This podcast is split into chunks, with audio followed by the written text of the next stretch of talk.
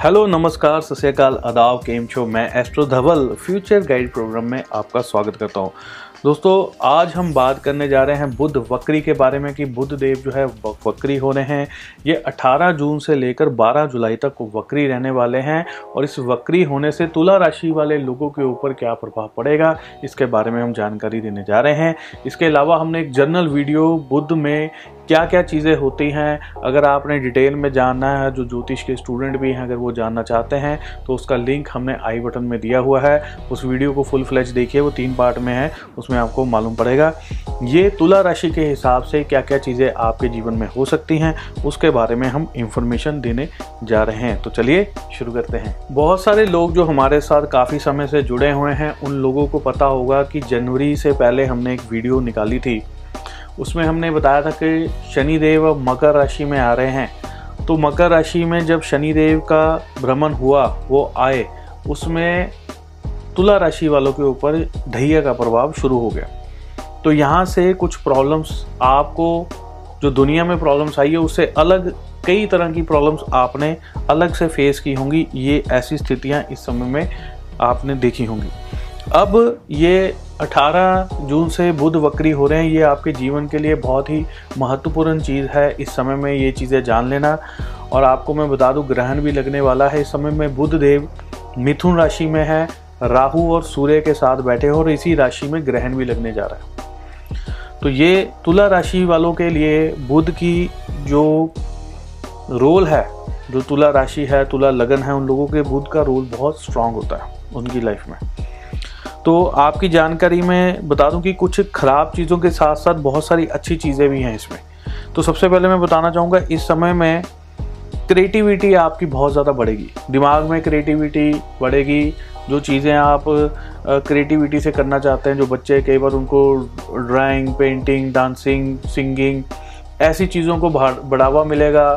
लिखते हैं, जो राइटर हैं, उनको बढ़ावा मिलेगा। सोच जो है ना एक्सपेंड होगी, वो अलग लेवल पर एक जाएगी, क्योंकि राहु जो है वो एक तरह से अद्भुत चीज़ों को सोचने में हेल्प करते हैं। तो ये दोनों का कॉम्बिनेशन यहाँ पे बुद्ध और राहु का बना हुआ है तो इस चीज़ में बेनिफिट देखने को मिलेगा।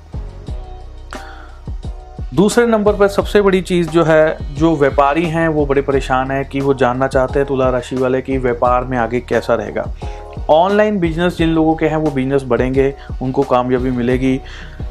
जहाँ तक कि आपकी जो पेमेंट्स कई बार फंस जाती हैं किसी के पास, वो पेमेंट्स भी आनी शुरू होंगी, लेकिन ऐसा नहीं है कि किसी से आप मांगोगे, तुरंत आ जाएगी। थोड़ी सी आपको स्ट्रगल करनी पड़ सकती है, मेहनत करनी पड़ सकती है बार बार पैसा उनसे मांगना पड़ सकता है, तब जाकर कोई आपको जो है पैसा देगा। तो ऐसी स्थितियाँ का सामना आपको करना पड़ेगा। इस टाइम पीरियड में जब ये बुध ग्रह वक्री हो रहे हैं उस समय में आपका खुद का टाइम जो है, वो वेस्ट बहुत होगा। आप यानी कि जैसे किसी काम में आप लग गए, वहाँ पर आपका टाइम वेस्ट हो जाएगा।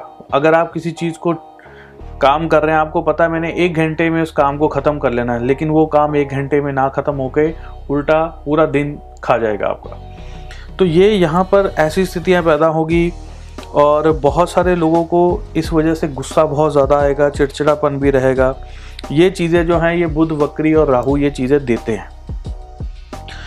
लंबी दूरी के लिए जो अच्छी बात है, लंबी दूरी की अगर आप यात्रा करना चाहते हैं, विदेश में जाना चाहते हैं, उसके लिए कोई पेपर वर्क आप इकट्ठा करना चाहते हैं तो उसके लिए ये आपके फेवर में है। उनके पेपर वर्क की तैयारी करने में आपको कोई दिक्कत नहीं आएगी, आप तैयारी कर सकते हैं। अगर आपने अपनी फ़ाइल रेडी करनी है फ़ाइल को आगे देना है। देने के लिए अभी इतना टाइम अच्छा नहीं है, लेकिन जो पेपर वर्क आपसे मांगे जाएँगे, वो आप आसानी से उनको दे देंगे। उसके लिए अगर आपको कोई फंड्स की तैयारी करनी है या कुछ भी, आपको कहीं ना कहीं से कुछ ना कुछ सीढ़ी नज़र आ जाएगी। सिर्फ़ इसी एक काम में जो है, थोड़ी बेहतरी आपको देखने को मिल सकती है।